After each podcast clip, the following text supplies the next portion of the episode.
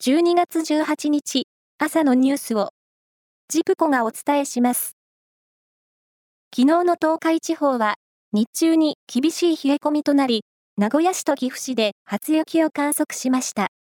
名古屋市は平年より5日、去年より7日早く、岐阜市は平年より4日、去年より3日遅い観測でした。尾張西部と美濃地方では今日の明け方まで、飛騨地方では昼過ぎまで雪が降る恐れがあるということです。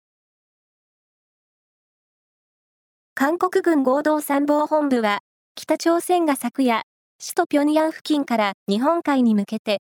短距離弾道ミサイル1発を発射したと明らかにしました。ミサイルは、日本の EEZ、排他的経済水域の外に落下したとみられ、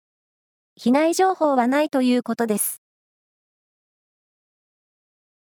共同通信社が実施した全国世論調査で、岸田内閣の支持率は22.3%となり、3ヶ月連続で過去最低を更新しました。支持しないと回答した人の割合は65.4%で過去最高です。また、自民党の政党支持率は2012年12月に自民党が政権復帰して以降、初の20%台となる26%にまで落ち込みました。バレーボールの日本一を決める全日本選手権は、昨日、決勝が行われ、男子はパナソニックがウルフドッグス名古屋に勝って、5大会ぶり5回目の優勝を果たしました。バスケットボール女子の全日本選手権皇后杯の決勝が行われ、デンソーがエネオスに89対56で快勝し、初めての日本一に輝きました。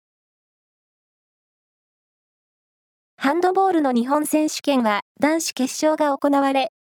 トヨタ合成がトヨタ車体に29対28で勝ち、4年連続5回目の日本一に輝きました。スケートボードストリートの世界選手権が昨日東京で行われ、男子の白井空選手と、女子で名古屋出身の小田夢香選手が初制覇しました。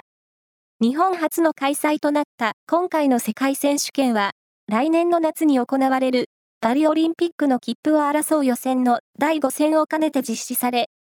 白井選手は2大会連続、小田選手は初の代表入りに前進しました。もろもろ優勝した皆さん、おめでとうございます。